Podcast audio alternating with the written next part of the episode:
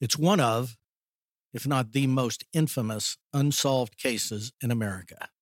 In the mid 1960s, a man struck fear into the hearts of young couples throughout Northern California. He would trail them to isolated areas, lovers' lanes, they called them back then, and he would strike quickly.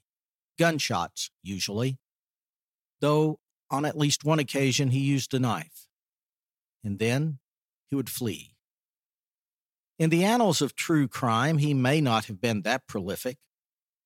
The police have only been able to confirm that he was actually responsible for four attacks. Five people died, and two survived with serious injuries. But he claimed to have killed many more. What captured the public's attention, though, were the letters. Shortly after the first killings, he began sending letters to the police and the newspapers. Some of them were in a sort of code, a cipher consisting of, at first, what appeared to be random, nonsensical symbols. And his demands were often bizarre. He threatened to continue killing. He made bomb threats against public buildings and school buses. And he gave himself a name. That may have been what ultimately captivated the public's attention. Usually, it was an enterprising journalist who would give a serial killer a name, but not in this case. Early on, the mysterious author of the ciphers identified himself as the Zodiac. The first confirmed killing took place in 1968 though some people believe he may have actually started his rampage five years earlier. The last confirmed killing took place in 1969, though he may have been active until 1974. His first letter was postmarked August 1st, 1969. The last verified letter was sent January 29th, 1974 so many questions are unanswered. How many people were killed by the Zodiac? What was his motive?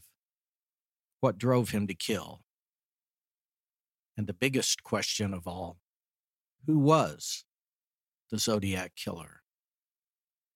So settle in with a 1970s style cocktail, The Godfather. And along with our guests, Don and Sydney, See if you can solve the mystery of the Zodiac Killer.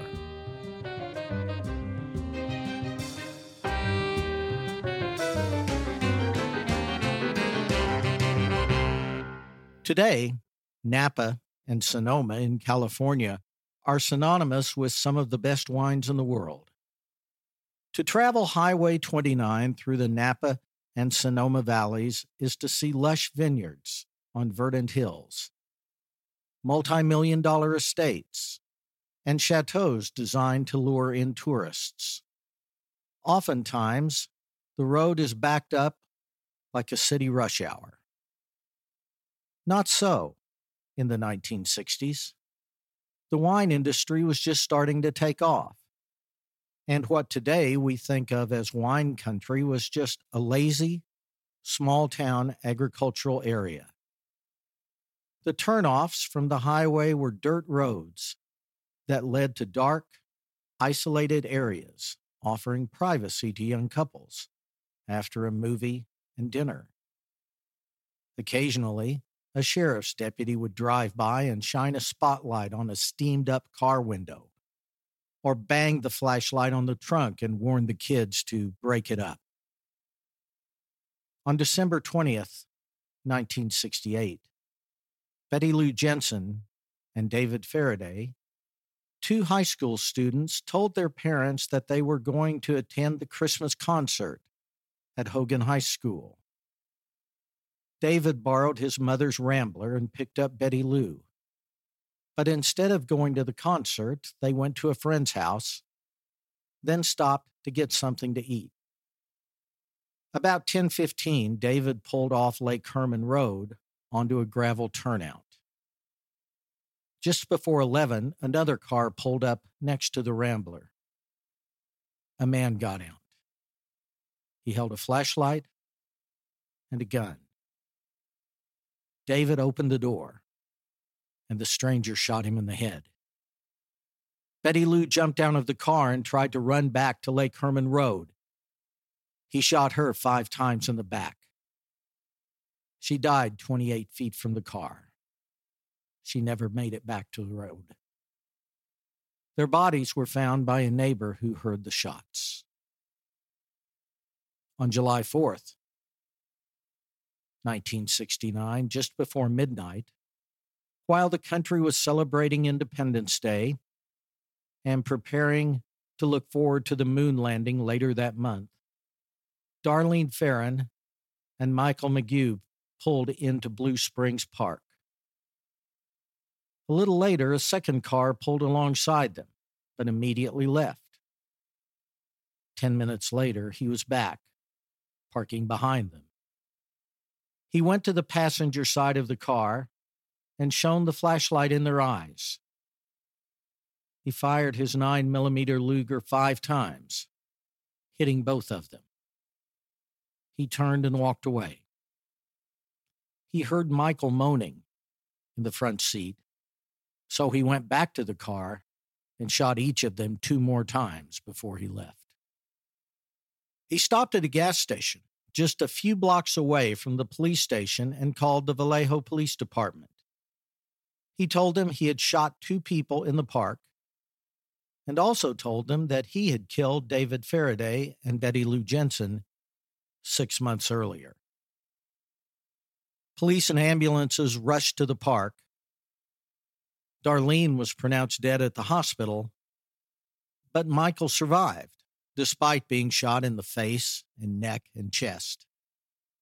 He described the attacker as a white male between 26 and 30 years old, 5 feet 8 inches tall, and between 195 and 200 pounds with short, light brown, curly hair.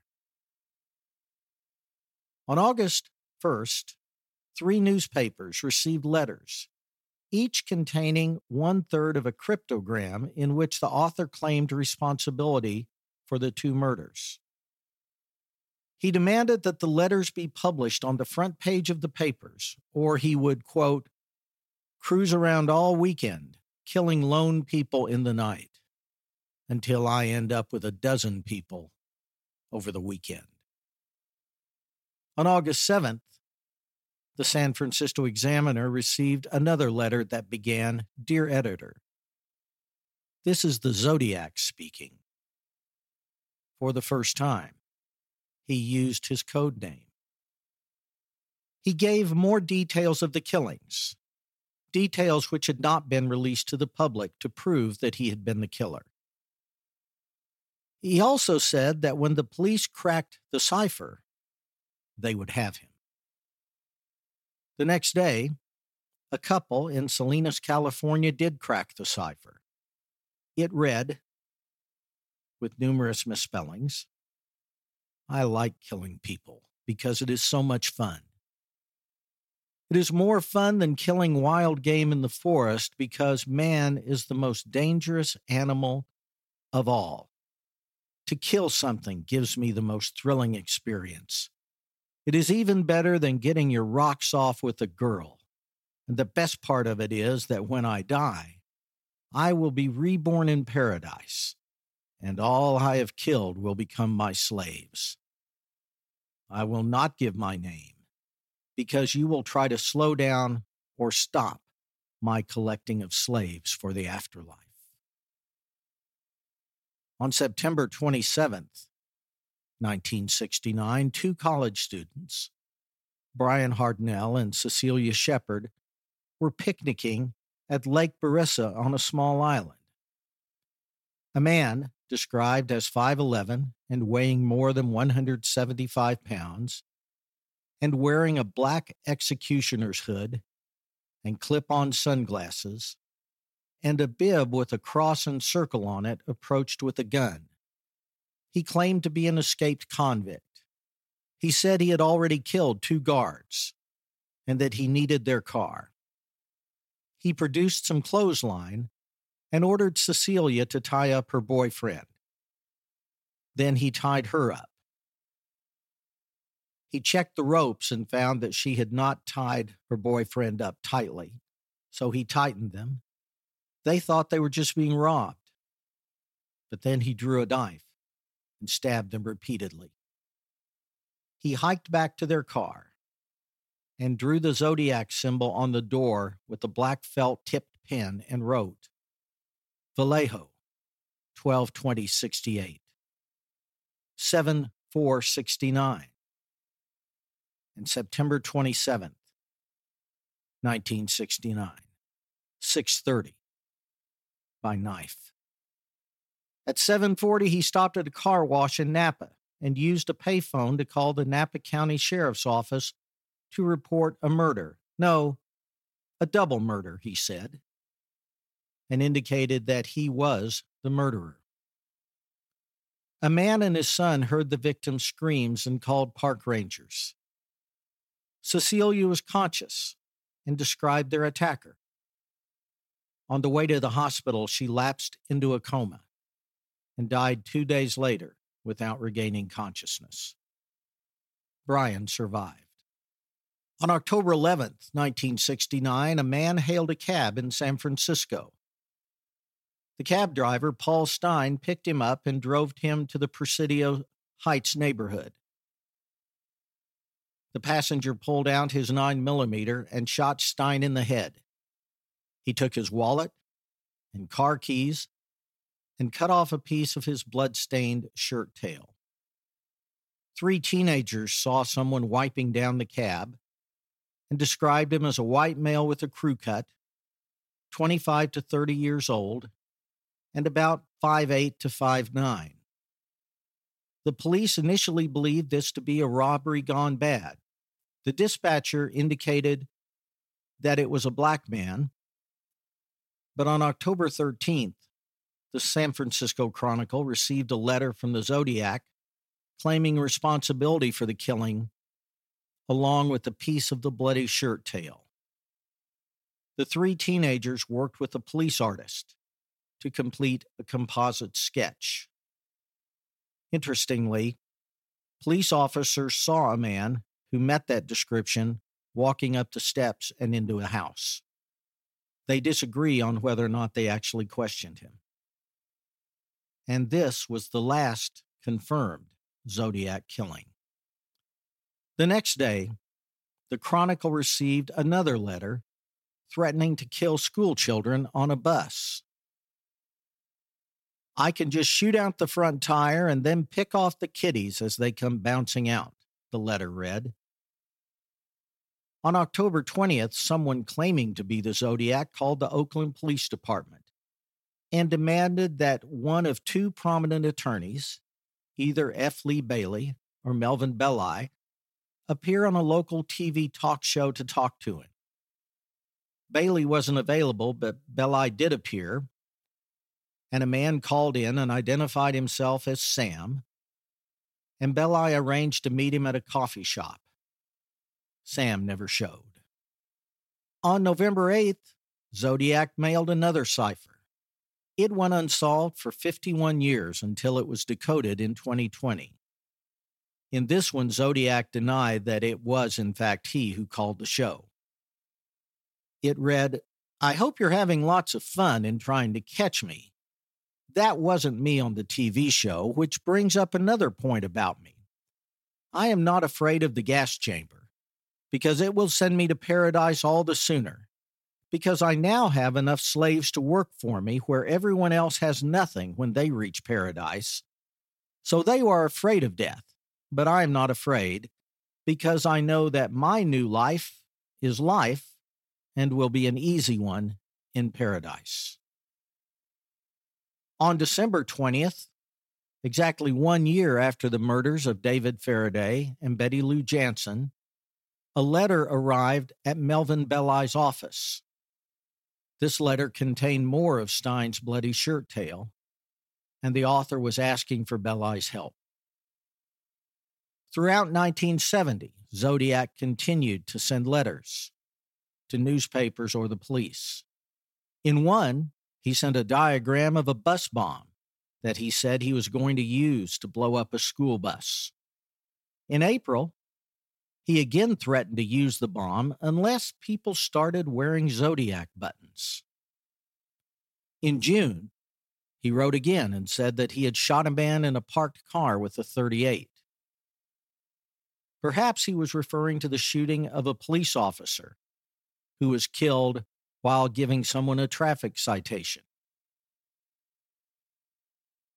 The police denied that Zodiac was actually involved in this. There was also a map in this letter of the Bay Area with the location of a bomb. No bomb went off, nor was it ever found.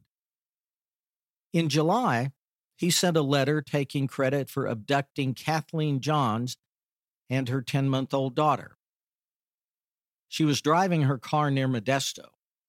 A car pulled up behind her and honked. A man got out and told her that he noticed her tire was wobbling. He had a lug wrench and offered to tighten her lug nuts. After finishing, she pulled forward and her wheel immediately fell off. He rushed back to the car and offered to drive her to a gas station. They passed several gas stations, but he never stopped. He kept her in the car, driving around back roads for 90 minutes. Finally, when he stopped at an intersection, she jumped out of the car and ran into a field. He searched for her with a flashlight but couldn't find her or her daughter and eventually left. She hitchhiked to a police station.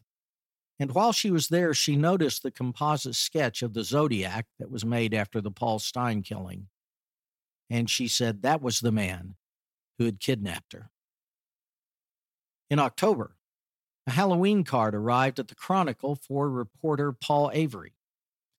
It was reported to be from the Zodiac with the message Peekaboo, you are doomed.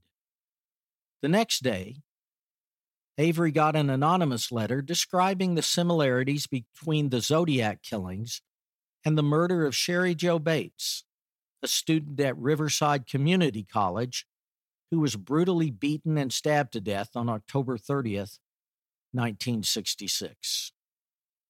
Someone sent several letters after the murder. Some people believe that she was a victim of the Zodiac, but neither Paul Avery nor the police believe that. The final confirmed Zodiac letter arrived at the San Francisco Chronicle, postmarked January 29, 1974. It praised the movie The Exorcist as being, quote, the best satirical comedy that I have ever seen. End quote. And the letter ended with a new score me, 37. SFPD, 0. Since then, other letters have arrived at police stations and newspapers, but none have been verified as authentic Zodiac communications. In 2004, the San Francisco Police Department marked the case inactive but reopened it in 2007. It has always remained open in Napa County and in the city of Riverside. In May 2018, the Vallejo Police Department attempted to collect DNA from the back of some of the stamps on Zodiac letters. As of this month, however, no results have ever been reported. So, how many people did the Zodiac kill? Did it all end with Paul Stine in 1969? Or did it continue? And who is or was the Zodiac Killer?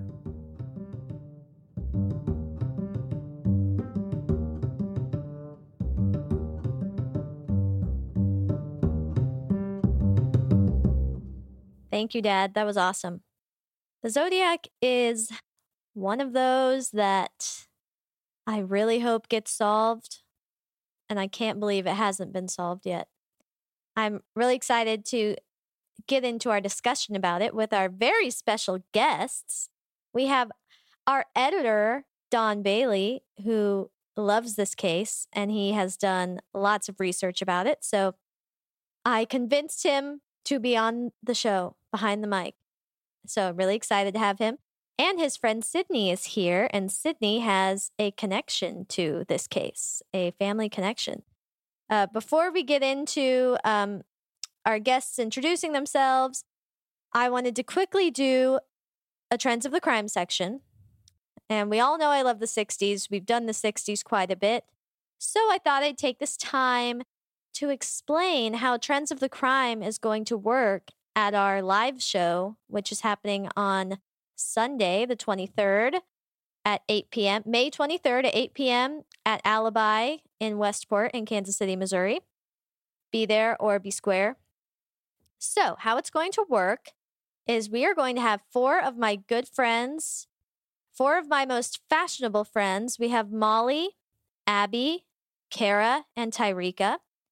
And they are going to be modeling looks inspired by a decade. Everyone in the audience is going to have a piece of paper and you're going to guess what decade inspired each look.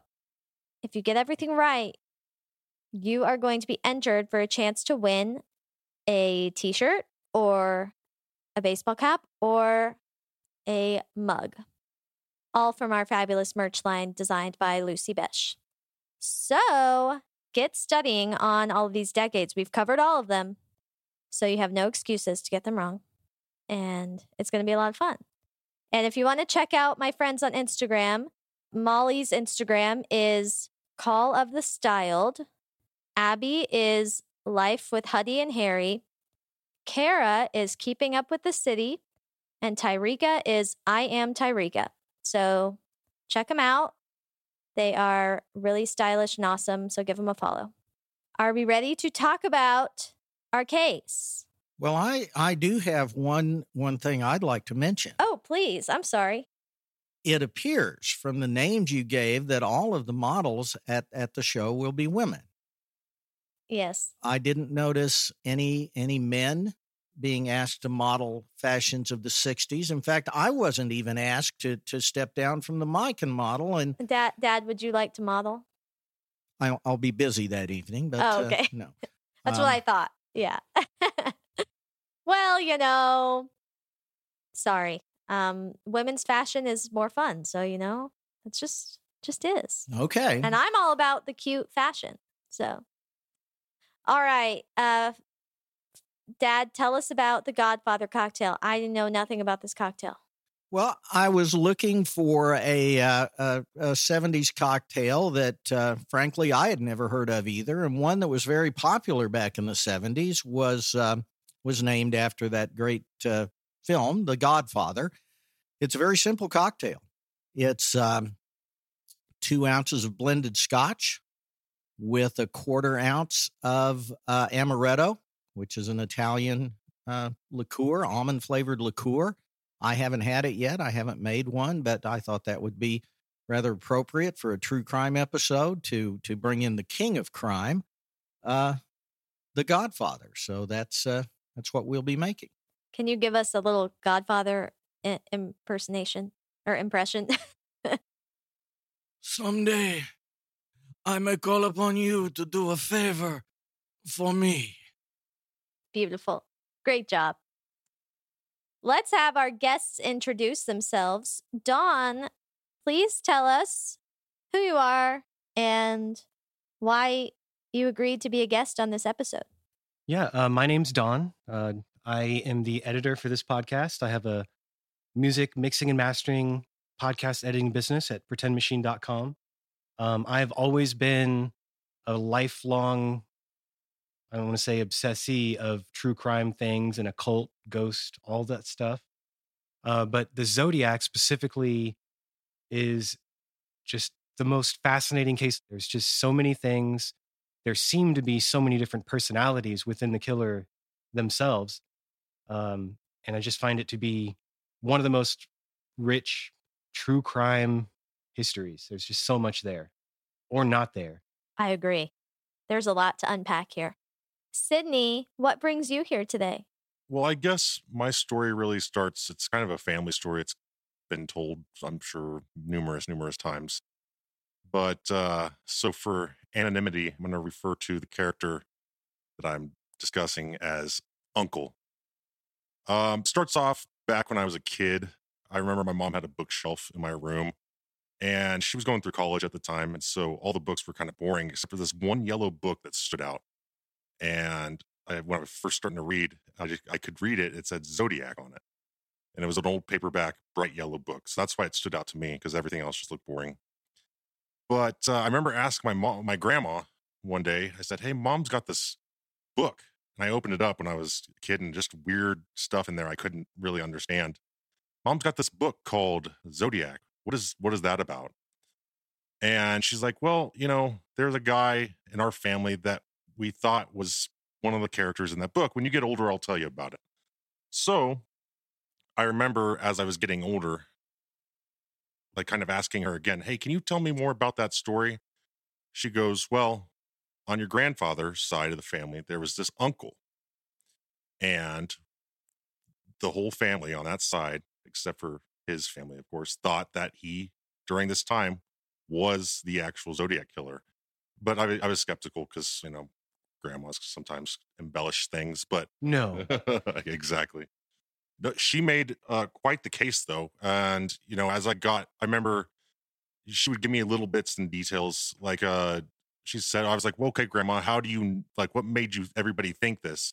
She, all she would tell me was, you know, everybody was afraid of this guy in the family. Um, he fit the description at the time. He had a naval background, which is one of the things that they said. He had a naval background For the cryptography, yeah. yeah, he had the dark rim glasses, the crew cut. And also, another thing she told me was that this uncle had committed suicide. She said 1972, but from my digging, I found out it's actually probably more like 1977, which kind of fits that perfect. I did some ancestry research and stuff like that, kind of that perfect time frame.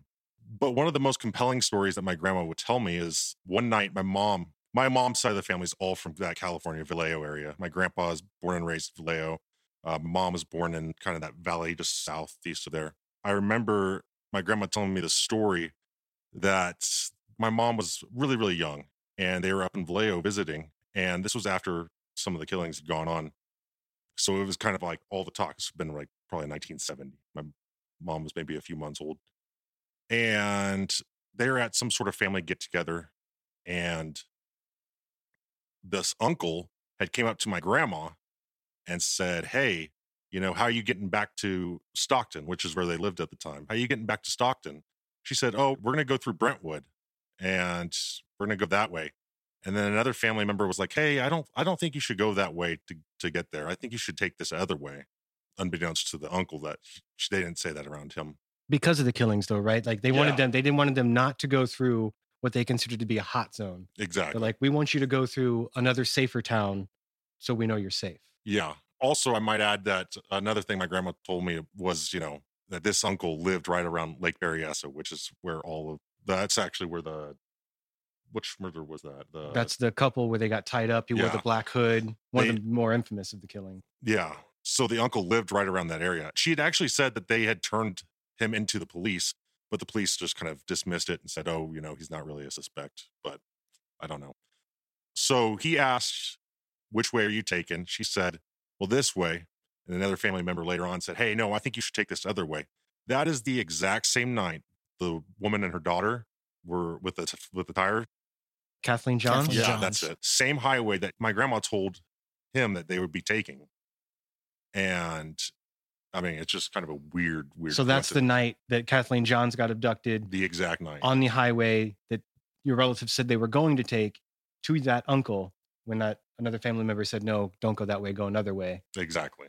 So maybe he was like, well, I'm going to go that way tonight and Yeah.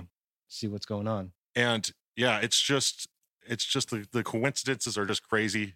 Well, correct me if I'm wrong, but he had he was he had the same shoe size, what they estimate the shoe size for the You you heard the call when my grandma called and was giving us all the details. right. So he had the same shoe size. He fit the physical description, hair, glasses. He fit the military background. hmm Everyone in the family was afraid of him, and was he was even turned in as a possible suspect. Yeah. And if I recall correctly, I think I believe she mentioned that he had been looked at by the police, but had an alibi. Yeah. I think there was something like that. So he was. he's, I don't. I've never found his name, and I only recently found out about this story. But being obsessed with it, I did as much digging as I possibly could.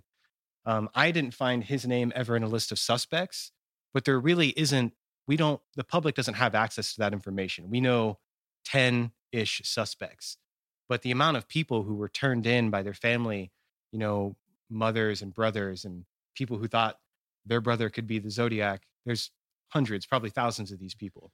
I did. I did see uh, in some of my research that uh, the police actually identified and maybe not interviewed, but at least investigated over 2,500 people. Yeah, I knew it had to be some huge number. So this is just, you know, whether or not we're not saying he's the Zodiac or tied to the Zodiac at all, but what we're saying is that direct connection to this story that I've always I've been obsessed with from one of my closest friends and just blew my mind when he when I was told this. Yeah, Sydney, one of the things we've we've looked at uh, throughout this podcast is the background of a lot of these serial killers and what they were like in in childhood. Um, so if if you can't answer this question or don't want to, I, I certainly understand. But did you ever learn anything about Uncle's uh, childhood? I did not. Um, he, he was actually an uncle by marriage, so he wasn't an actual like blood relative. So I don't know much about his childhood. Um, alls I can tell you is I could like sense the fear when my grandma would tell me the story, like that everybody had around this guy, and it's I believed her. I believed everything that she was telling me, and unfortunately, you know, I can't. There's some stuff that I can't get out of other relatives, unfortunately, that I wish I could. Maybe one of these days, but right now, that's all I got. Well, that that is uh, that's a story that's causing uh, the hair on the back of my head to stand up a little bit right now, and uh, I only have hair on the back of my head, so that's uh, that's a lot of hair. It is.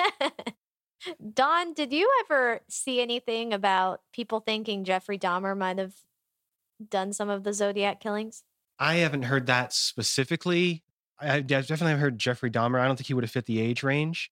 Um, but there are, you know, a million suspects. Everybody that's been a famous, anybody who's been a known killer has been tied to it at some point. Ted Kaczynski was tied to it. Yeah, I don't, I don't really give any credence to it being another well-known killer, except for there's one I've always wondered about. Ed Edwards, I think his name is. I think has the potential to be one of the most prolific serial killers of all time that we don't know that much about. Um, but he's not my. I, I assume at some point we'll talk about main suspects. He's definitely not my one of my main suspects. I have mm-hmm. two that I go back and forth on pretty regularly. Mm-hmm. I, I, do want to move in that direction, but let, let me ask this question first to, to both of you, since you've done some research in this.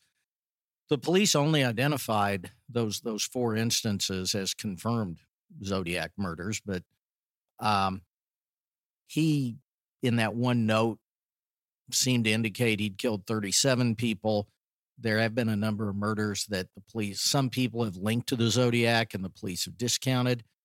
What, what's your feeling on that? Did he did he strike more than these, uh, well, these four times and seven victims? I think so, um, but I think there are reasons that those aren't necessarily directly tied. For one, we don't know who the killer is, so it's nearly impossible to tie them. But that, I would say there are three specific killings that point to pre Zodiac killings. Mm-hmm. Um, a college student in 1963, mm-hmm. uh, Betty Joe or uh, Cheri Jo, mm-hmm. and a couple that was killed in 1961 in a cove in Santa Barbara. A very similar style killing. Um, so I think there are some earlier ones, but I don't think the Zodiac claims them because I don't think the Zodiac claims anything prior to the personality of the Zodiac existing. I think Zodiac considers himself to be not that person from prior to that character being uh, being created. Hmm. As far as later on, I think the Zodiac is dead, which is why the killing stopped. But I think there probably are some other killings out there. I wouldn't. I don't think 37.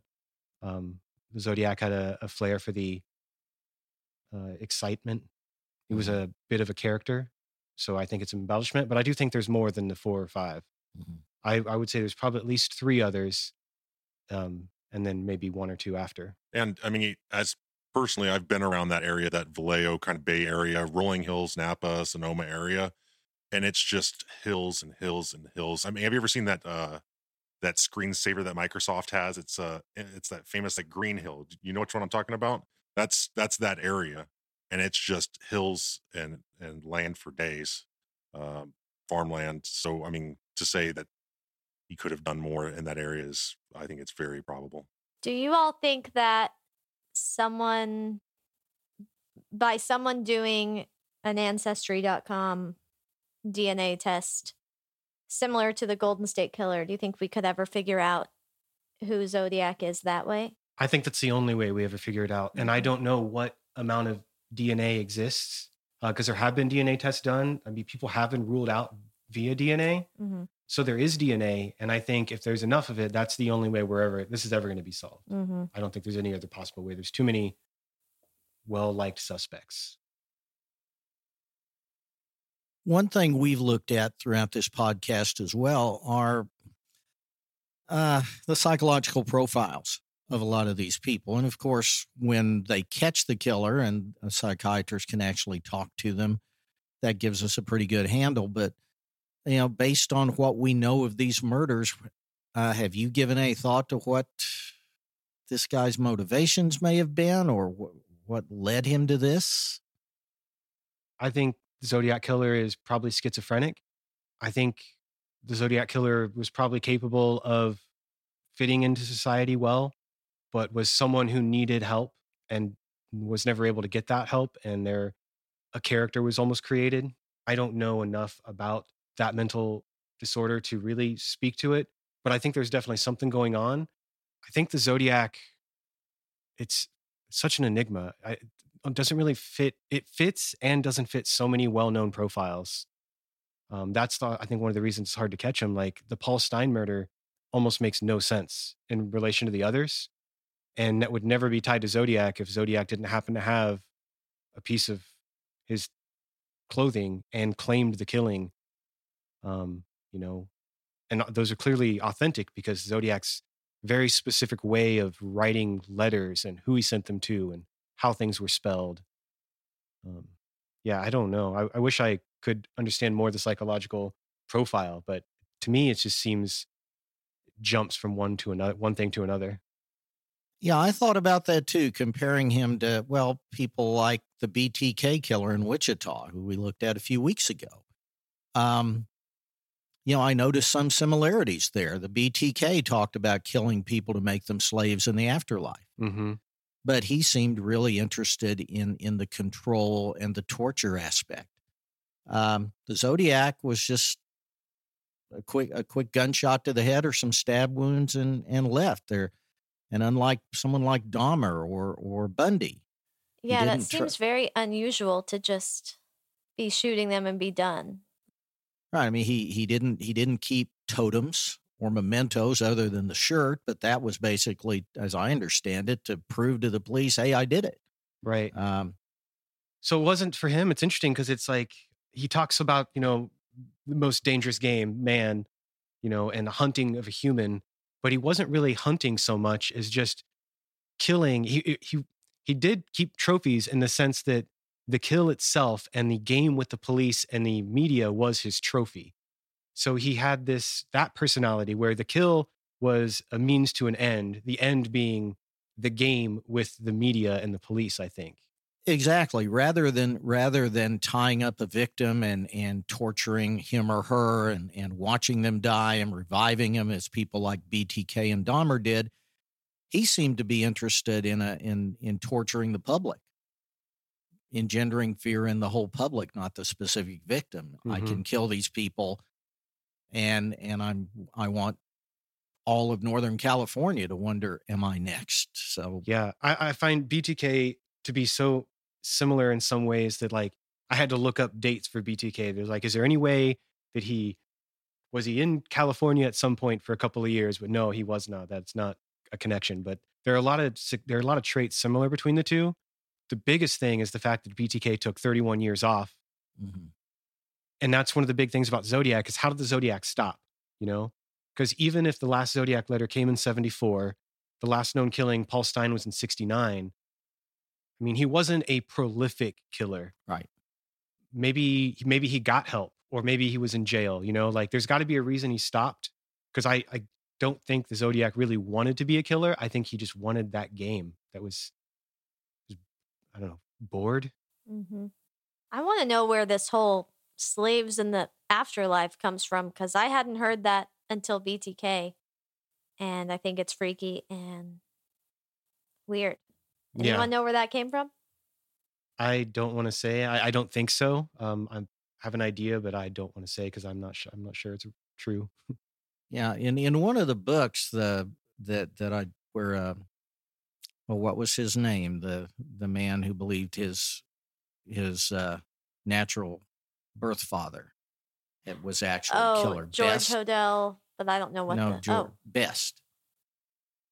Earl Best was the Oh, oh, yes.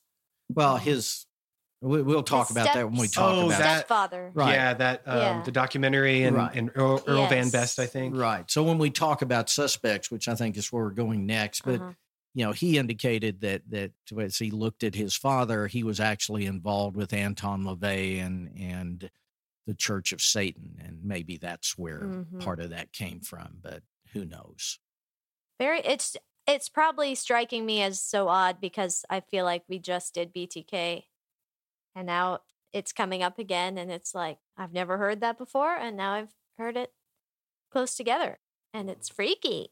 So Well, Macy, you've uh, you've done some research on possible suspects, and uh, Don's already alluded to that. Let's let's move the discussion to that area. Who are some of the possible suspects in your opinions? perhaps the main suspect is Arthur Lee Allen. That's the one everyone's heard of. It's the one that the police say they know he wa- they know he was the Zodiac, but they don't have enough evidence to prove it. In Robert Graysmith's book Zodiac, uh, he advanced Allen as a suspect based on circumstantial evidence, and Robert Arthur Lee Allen died in 1992, but that would mean that he stopped killing for quite a long time before he died. Yeah, I I don't believe Arthur Lee Allen is the Zodiac killer. I think um, Robert Graysmith's book did a lot of damage to Arthur Lee Allen. Even though that's sort of my segue into learning about this when I was younger was his book, and of course everybody who reads the book or sees the movie is going to love Arthur Lee Allen as the suspect. But uh, correct me if I'm wrong, but I believe he was cleared by DNA in 2002 He was. and he maintained always that he wasn't the Zodiac. Um, but I do think he did send letters as the Zodiac later in life. Um, I do think he did insert himself into it once he was the main suspect, um, because I he probably felt slighted. hmm So I think that's why so much of it looks like Arthur Lee Allen. Is I, I think it was so tied to him personally that he did send letters as the Zodiac at some point in his life. hmm Do you know anything else about Arthur Lee Allen, Dad? Well, uh, again, just that that Graysmith identified him as the killer, and I think that that's kind of become the go-to suspect. Um, but Don, uh, you don't believe that, so who who would you who do you uh, think may have done this? I have two main suspects. Um, my runner-up suspect is Lawrence Kane. I think he fits the background really well. He is tied to another murder. Uh, Donna, yeah, I, I forget her name. Um, Donna Lasso, something like that's that. it. Yeah, so uh, he's tied to that, and they the police believe he is the killer of that woman. Um, but also, Kathleen Johns pointed him out in the lineup as being who is like that's the person that was the man who abducted me. Mm-hmm. Um, and a lot of his background, his timing, everything ties in really well to Zodiac.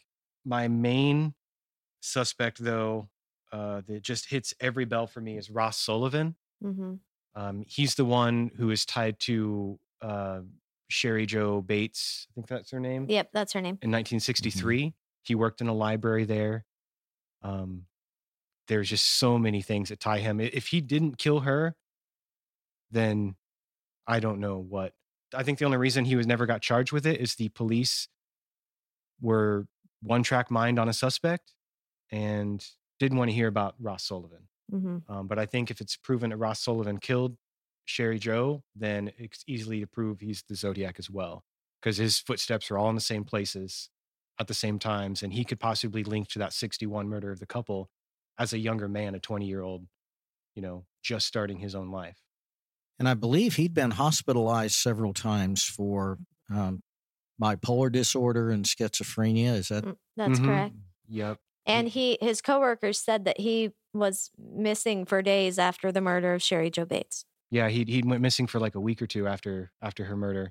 Uh, but the police, you know, clearly he was looked into. Um, they said he had an alibi. There's multiple stories on what his alibi was, um, so it's hard to say. One of the alibis was supposed to be a girlfriend at the time or a woman he lived with.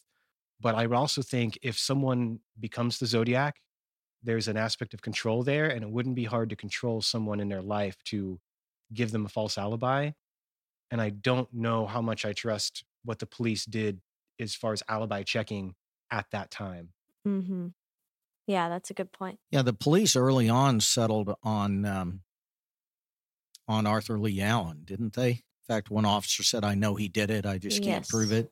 Yeah, Yeah, that's the problem with that though is that th- all the killings took place in different jurisdictions. Mhm. So everybody has their man and they don't talk to each other. There are some of the cases, the Cheri Jo Bates case in um was that Riverside is still like they don't talk to the other that's their Mhm. case. We don't you don't mess with us, we don't mess with you. And I think that's to the detriment of so much crime across the entire country. Yep. An open, transparent conversation of connecting these things. Otherwise, that's how you get away with stuff. Mhm. Mm-hmm. Yeah, I mean, I can vouch for that as a, as someone who practiced criminal law for a while.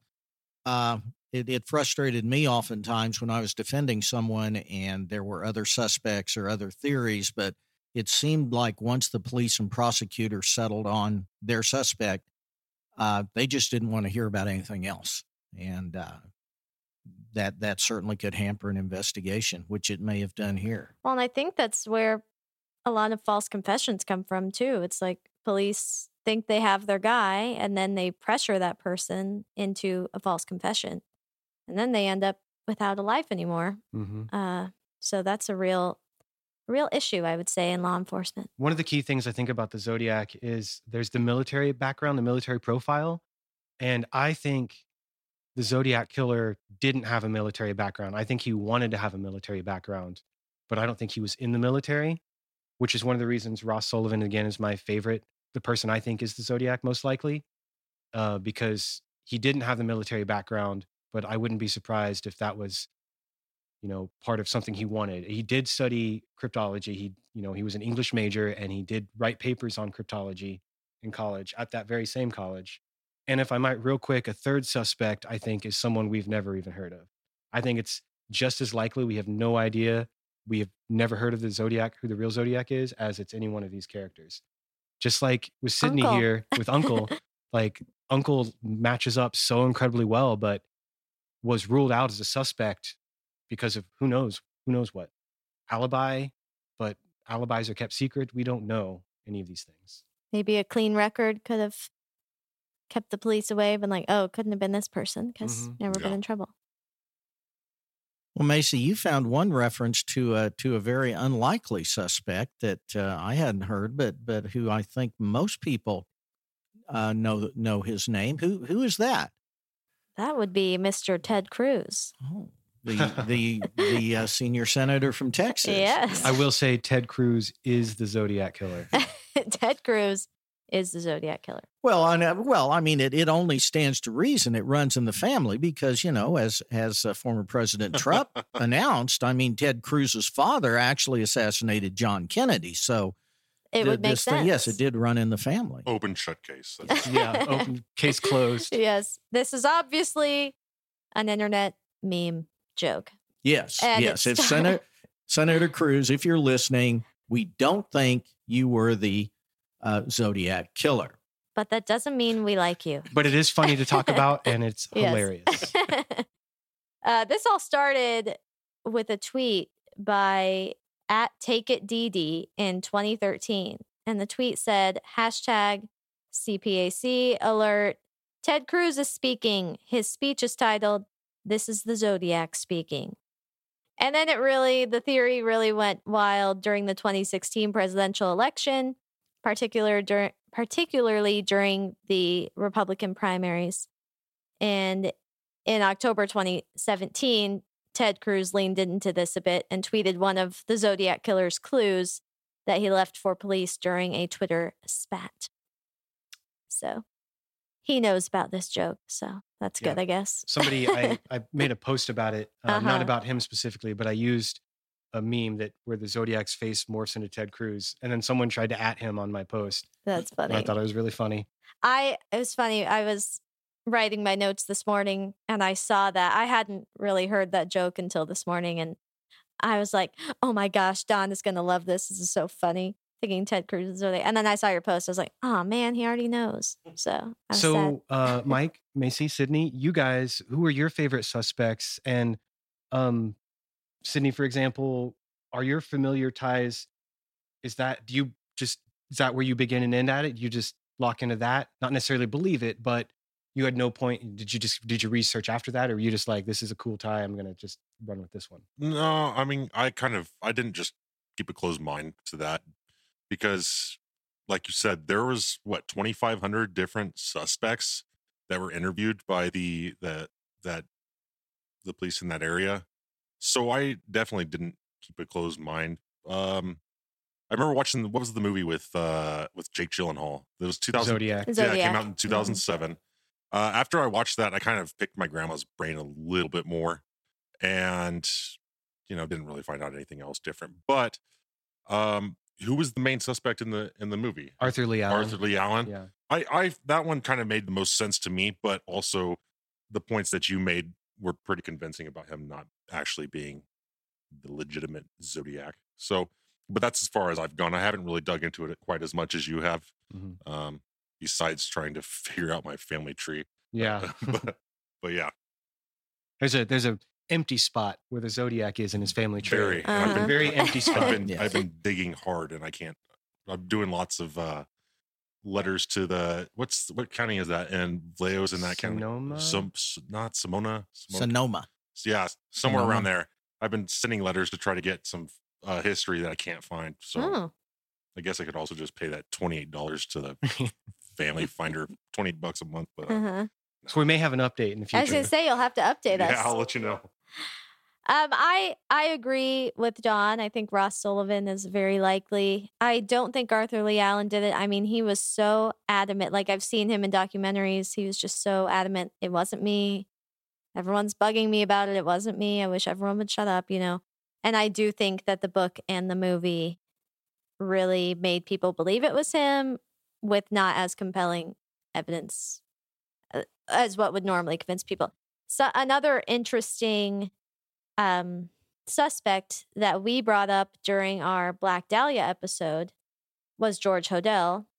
And that's the man who was accused of being the Black Dahlia killer by his son. And then his son later came back and wrote another book about his, about George Hodel being the Zodiac, which people didn't take as seriously. They thought he was kind of going off the rails a bit with this second book or whatever. Um, and I agree, but uh, that was another one I Did he also think his dad was Jack the Ripper out of curiosity? probably Just- probably a third book does. on the way? right. he Uh, was halfway through the East, uh, the original Night Stalker book. exactly. And he's like, oh, oh man. yes. So George Hodel's on the list. I do not think it was him. Uh, that's when I found, you know, the the joke that everyone thinks their dad was the Zodiac killer, but uh, there was just not enough evidence for jo- George Hodel. I do think George Hodel was probably the Black Dahlia killer, but anyway, that's from a previous episode. How about you, Dad? Who do you think? Uh, well, I'm like I'm like the rest of you. I I don't think it was. Uh, I don't think it was Arthur Lee Allen, mainly because he's been excluded not only by DNA evidence but by handwriting experts. They've had several experts look at the notes, and they've just got boxes of his own writings, and they're just not a match. And I feel sorry for the man. He, his life was ruined. I mean, he wasn't a he wasn't a pristine character anyway. He had some pretty serious criminal issues himself with with young boys. Um, Yeah, I don't really feel sorry for him. no, But um, yeah, yeah, the he did so, get a raw deal out of that yeah, Zodiac yeah. thing. uh, your analysis, uh, Don, of, of both Ross Sullivan and Lawrence Kane, I think, is compelling, and I that's they're probably up at the top of my list after listening to you. Uh, you know, another another person that got a lot of attention for this, uh, based on a on a FX network uh, documentary, was uh, Earl Van Best, and uh, his son um, went out and was trying to find his father. He was given up for adoption. He finally tracked down his father, and you know, based on that, um, he came to the conclusion it was his father, Early Earl Van Best, who was the killer. But uh, by the time the Netflix documentary was produced, evidently the producers and researchers had gone through the book, and there were just a number of errors and, and liberties that the author had taken, like finding fingerprints, but then turning the fingerprints upside down so it looked like they matched. Uh, Yeah, and they said they don't think he was trying to commit a fraud, but you know he sincerely believes it. But I think uh, there were some interesting things to that, um, and I think he did hurt himself. Um, the story isn't as credible as it probably could have been because of some of the way he presented some Mhm. of that information. Um, just real quick, one of the things that I found really fascinating about that was the finding of a black hood and a back of a guitar amplifier mhm, um, that was allegedly supposed to be the Lake Berryessa hood that he wore. mhm. Uh, there are some interesting things with that, but again, I don't really think of him as a real a real main suspect. Um, I think it's one of those cases like if Sydney here found out more about his uncle and wrote a book, uh, not his uncle, but uncle. Oops. No. No. But if Sydney here wrote a book about uncle, you know, um, you'd have to listen to it. It'd be interesting because it's interesting. That's why we're here talking about it. So I, you know, I don't totally discount it, but I think there's a lot of accidental whoops. Uh, back to Sullivan and Kane for a minute. Do you know what happened to them, or Um, when did they die? Are they dead? When did they die? Uh, Kane died in 2010. Uh, Sullivan died of a heart attack, I want to say in 1977 at age 36. He's one of the younger suspects. Mhm. Um, I think he was born in 1941. But I personally, one of the reasons I like Sullivan as the Zodiac is I think the Zodiac was younger than appeared. And the fact that this man unfortunately died so young at 36 years old, he probably looked older than he was. Mhm. And I think a lot of early Zodiac stuff is reminiscent of someone trying to find their way in the world Mhm. versus being an established character in the world already. Yeah. Well, they did. I the the initial uh, identification of him was someone who was twenty five to thirty years old, and that would that would put him uh, right in the wheelhouse. If he was born in forty one, and the Mhm. murders were in sixty eight, that would make him what twenty seven. Yeah, I think he, I think, uh, you know, a lot like Arthur Lee Allen was born in like 33 or something like that. Mhm. A lot of the main characters were born in the 30s, Mhm. um, some in even the 20s. And I Mhm. think they're too old. Like Lawrence Kane, I think he was born, um, I think he's a little too old, which is why he's not one of my favorite suspects. Mhm. Uh, he, yeah, he was born 1924. And I personally, just from my research, I think Zodiac was younger than he appeared. And I, that's it. That's why, you know, another reason to me, it's, I think it's Sullivan. To finish us off, one thing Don tells me is he likes the depth we go into with theories. Mhm. So, like weird theories on stuff. I found an article called Seven Insane but Weirdly Believable Theories About the Zodiac Killer by Julia Metro for thoughtcatalog.com. I'm not going to touch on all of these because we already have touched on at least one. So here we go. Uh, this first one is the Zodiac was two people. Some people believe there was the killer and the letter writer, and that the letter writer was a San Francisco San Francisco Bay Area police officer. This officer would have had enough information about the crimes to write the letters. What do you think, Don? I do think that's interesting um, that the killer and the letter writer are being two different people. I think if there are multiple people, I don't think one was one and one was the other. I think one, I think they both did killings and they both did letter writings, but they had crafted a certain style together. Um, and that made it one of the things that made it harder for them to be caught. But I don't think there was one letter writer and one killer. That's too clean, too. This is not, murder's not clean. That's too clean. Mhm. Why were the was it called a cipher? Mhm. Why was the spelling so weird and why was everything weird with that? Like like you said with numerous misspellings. Mhm. What, Did he just not know how to spell or Uh, it's more than likely, it was inten- It was intentional to try Right. to throw, you know, add more air to the mystery. Like I think some of the ciphers are completely nonsensical. Like the one that was just finally solved. Uh, Mhm. What the I think the 302 cipher Mhm. uh, was just finally solved, and that was the one that was supposed to have his name in it, Mhm. and it doesn't. But I I do love that that cipher finally said that he was not the caller on the that call-in show Yeah. because that was a pretty compelling. If you hear the tape, it's pretty interesting. But that person was too mentally unstable to be the Zodiac, hmm or playing too much of a mentally unstable character to be the Zodiac. Is that how they thought that he had a naval background? Was because of the the ciphers? The ciphers, um, and he always wore the. There's always boots at the crime scene, Oh, uh, okay. boot Mm. prints, military style. Yeah. You can buy at a surplus, or they're issued via the military. So yeah, there's a definite military connection, whether it is military or not. I question. Right, and and uh, something Don said too about maybe the misspellings were intentional. That's what BTK did. hmm He disguised his his notes with a lot of misspellings and poor grammar, but at the same time, he was using technical terms that that indicated he did have to have an education, and that that may have been what was going on here. I mean, particularly Ross Sullivan. I mean, he worked at a he was a library assistant at a college. I'm sure he knew how to spell, but He was an English major. yeah, so Mhm. you know that would certainly be a um, something you would think about. Let's just throw him off a little bit by by pretending to be illiterate. I feel like that's a rookie move. Well, that's one of the things that kept Arthur Leigh Allen in contention for so long. Is they said, yeah, his handwriting doesn't match, but what if he was in a certain emotional state and his handwriting changed, or what if he wrote with his left hand? You know, Mhm. they tried to, they just did everything they could to try to keep him in. Hmm.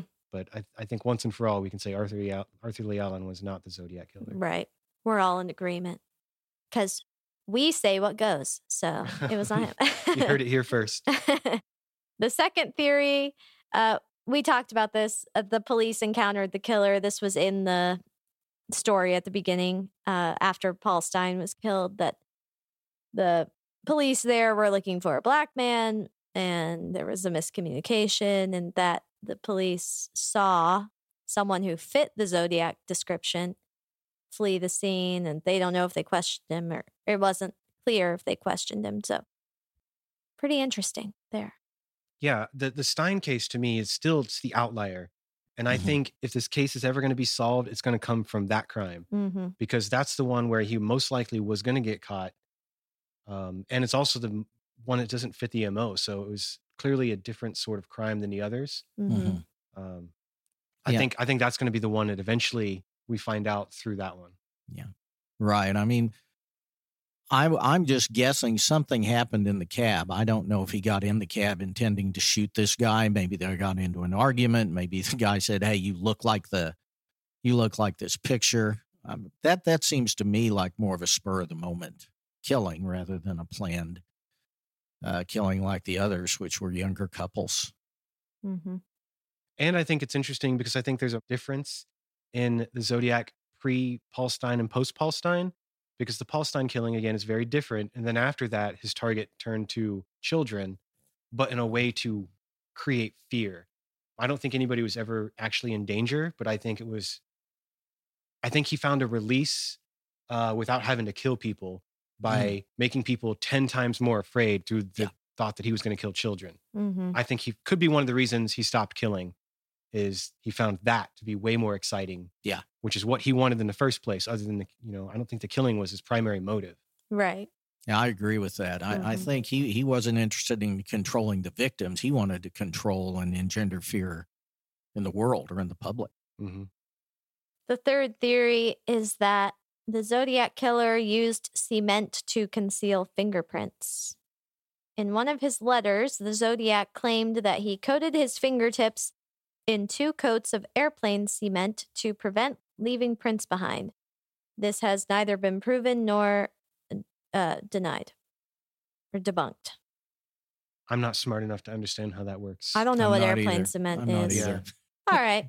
Moving on. Well, it's airplane glue. It's you put together model airplanes, is what he was saying. oh, Yeah, he's maybe he's just sniffing Yeah. right. airplane cement. That's glue, right? Yeah. Cement is glue. Yeah, like Yeah. rubber cement. Okay. Okay. Oh, I'm literally picturing like sidewalk. I, I was too. I was like, I don't understand how that works. Rubber cement makes more sense. Like We've worked it out. Yes. I think it's not actually hard cement. right. I'm like they just pour the cement. And then, they- yeah. No. That mystery's solved. right. Another point for yes. cocktails of crime and fashion. Another reason you all should listen to us. Um, next, uh, another interesting one is Ted Kaczynski, who was also the Unabomber. Don, what have you read about this? I, I, it's super interesting. Uh, nothing is really ties it. I mean, the area, the fact that he loved to talk to the media, but Kaczynski's mo with the the manifesto, and he wanted to change the world. He had a plan. It was he was doing something to change the world. He wasn't just trying to scare people, and it wasn't just trying to. It wasn't random. He had Mhm. a he was he had a concept, and he was going to die for that. Uh, and that's nothing like the Zodiac Killer. I mean, there's the, the it's interesting that he wrote letters Mhm. like to taunt the media, but yeah, it's fun to think about, but I don't really think anything of it. yeah. Yeah, same here. And he he wasn't even in the area when this was going on, from what I Mhm. understand. The last theory that we haven't yet talked about is that there is no Zodiac killer.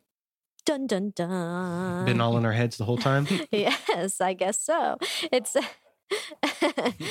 uh only that now that would be a trick if we've all been thinking this whole time. Uh only a small number of people involved with investigating the Zodiac killer actually believed there was a Zodiac killer.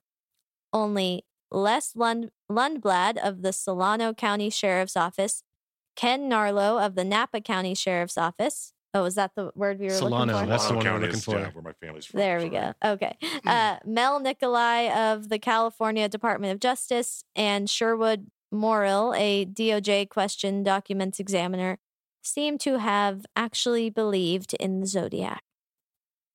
So, do they think these were just random killings, and then somebody started writing, Writing letters, letters. and that that's what Yep. led people to believe there was one person behind it? hmm Seems a bit far fetched to me. The only way I find that plausible is again if it was a cop then doing it. hmm Like if Me these too. killings were all separate and a cop just had evidence, but we know that not to be true because we know the departments didn't talk to each other. hmm So either like someone had to have had actual access to evidence in order to put send these letters because he would send proof basically of what he did. You know, like the killing where he wrote on the door, all that stuff. Yeah. hmm That was tied to those killings and only he knew those things. And that's what ties that killing. That's what makes that a Zodiac killing. Otherwise, you could argue it could be anything, but he tied his killings together. Yeah. Yeah. I he think knew the details. Yeah, I think there has to have been someone uh because they didn't all talk all the uh what's it called? Jurisdictions didn't talk to each other. And to be able to fool an entire world of people for this long, um hopefully there's someone because that'd be embarrassing. Yeah. And again, I think the only way we ever find out is going to be through familial DNA. Mm-hmm. Um, I don't know what DNA is available to, again, to be tested, but I know it has been.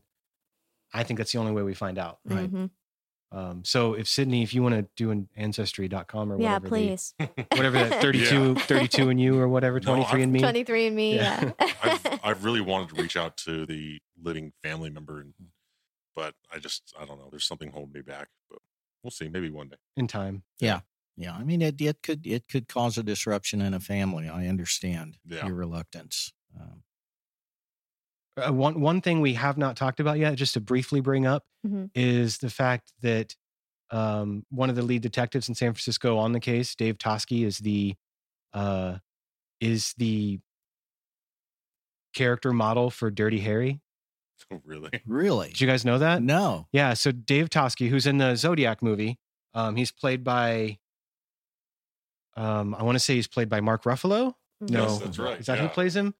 I, I haven't. It's been a couple years since I've seen the movie, but Dave Toschi's the one who wore his gun up here, like Dirty Harry. Uh-huh. Um, and the, the original Dirty Harry movie is about the Zodiac.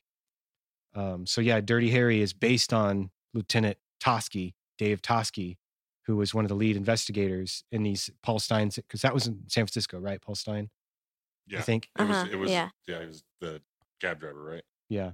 So um, yeah, Dave Toschi is Dirty Harry. So do you feel lucky, punk? That's what I was going to ask if it was that Do movie. ya? Yeah, that's the one. okay. And the only reason I know that line is from Bruce Almighty when he yeah. turns into Clint Eastwood. Yeah. I've never seen Dirty Harry. Well, thank you, Don and Sydney, for being here. This was super insightful. Lots of uh, stuff I didn't know till today. Uh, thank you. This was a lot of fun. Yeah. That's one of the fun things about this case is it's infinite. Uh huh. Yeah. So much to Yeah. it. Thank you for having me. Yes. Well, I, thank you I for still being want here. it. I still want it to be solved, though. Yes.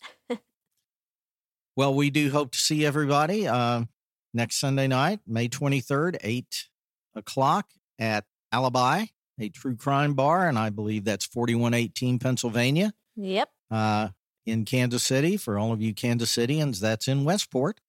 And we're looking forward to that. Should be a great time. Don will be there if you want to pick his brain about Zodiac in person. Well, we're excited to see you all. And don't forget to study up on your fashion decades so you can win some merch, or you could just buy some merch if you want to guarantee you get some. It's uh, linked on all our social media and in the episode notes. So we will see you live and in person next week, hopefully. Goodbye. Bye. This has been Cocktails of Crime and Fashion. If you're enjoying our show, please leave us a five star rating and review on iTunes, Spotify, or wherever you listen to the show. Join our VIP Facebook group, Cocktails of Crime and Fashion VIP, to discuss cocktails, crime, and fashion and to watch exclusive video content. Follow us on Instagram at Cocktails of Crime and Fashion. We also have merch. There's a link in the episode notes. Cocktails of Crime and Fashion was written and produced by Mike Norland and Macy Norland Burkett. Our editor is Don Bailey at pretendmachine.com. Thank you to Alex Joaquim for composing our theme music and to Kaylee Bitter for designing our cover art.